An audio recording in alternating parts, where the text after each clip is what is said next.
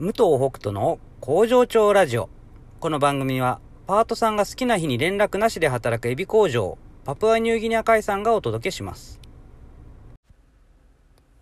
おはようございます。武藤北斗です。今日はですね、土曜日なんですけども、ちょっと講演会というか、まあお話し会というか、勉強会というか、に行ってきました。えージェンダーに関することで、まあ、特にね、あの、男らしさの教養というか、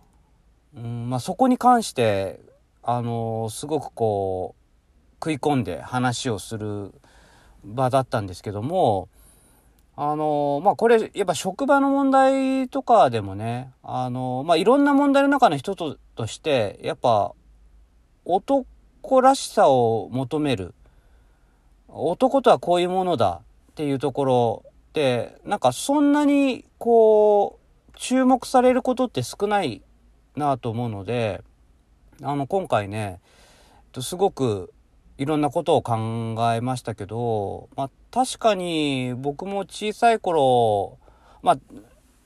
なんだろう、男らしさみたいなんて、まあ例えばどういうことかっていうと、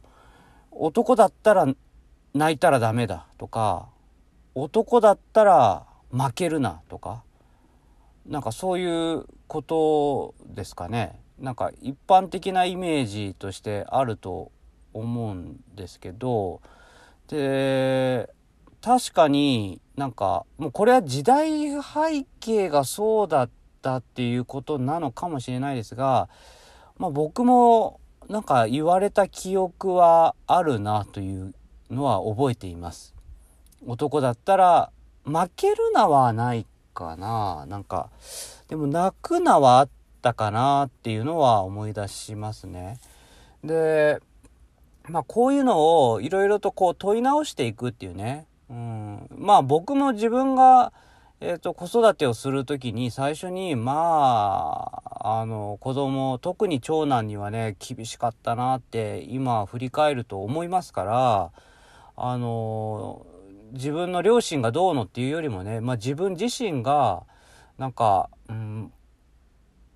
うん、まあそれこそ男とはこうあるべきの前に子供であればこうするべきみたいなこともあったと思うしこう頑張るべきとか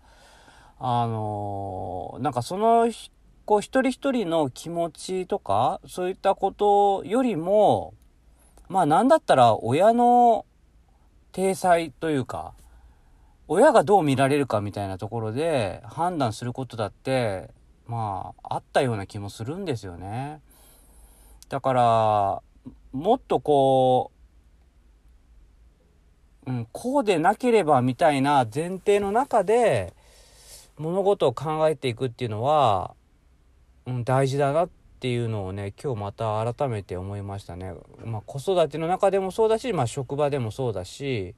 まあ、どこででもですけどね。うん、でやっぱなんか当たり前だなって思ってることが実は、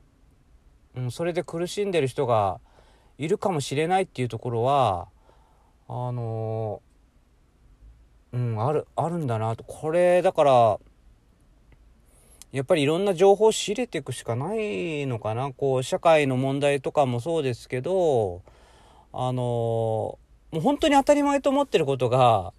全然違ったりっていうのはよくあることなので、うん、自分で意識して探していく本当にこれはもうそう捉えていいのかっていうね、うん、感じはしましたね。でまあ今回その男らしさっていうところに関して言えば、うん、やっぱりなんかこう妙なプライドを持ってたりとか、うん、あいつには負けられないとか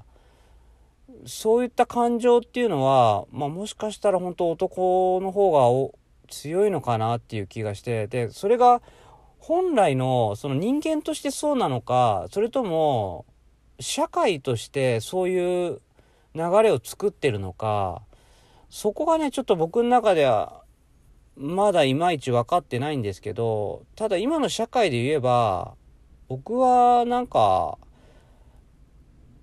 もう政治がそうなってるよなと思うんですよね。うん、もう分かりやすいので言えば夫婦別姓の問題というか夫婦別姓のことで反対してる議員がめちゃくちゃねいるわけですよね自民党とかにも。で結局どっちの姓を選ぶかっていうのをそれは選択できる自由を増やすだけなわけでそこについてとやかく言うっていうこと自体がもうおかしいと思うしでそれはやっぱり男が優れているとか男の家系がとかそういったことをすごく重視してるからうん、夫婦別姓は良くないみたいな話になっていくんじゃないかなと思うんですよね。うん、だからそういうところをなんか変えていかないとそれ社会の基盤のルールがそこを元にしちゃってるからなかなかこう僕らが疑問を持ったりしても社会がそれに追いついてないっていうことはねなんか多々ある気がするんですよ。だからやっぱ投票行くの大切だなと思うし自分が思ってることをきちんといろんな人に伝えたりするのも大事だなってまあ改めて思いました。皆さんはどうお考えでしょうか？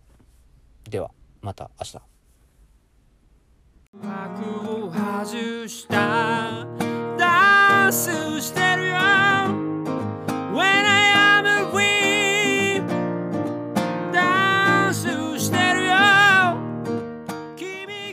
べてに意味があった。トゥトゥニューシングル。When I Am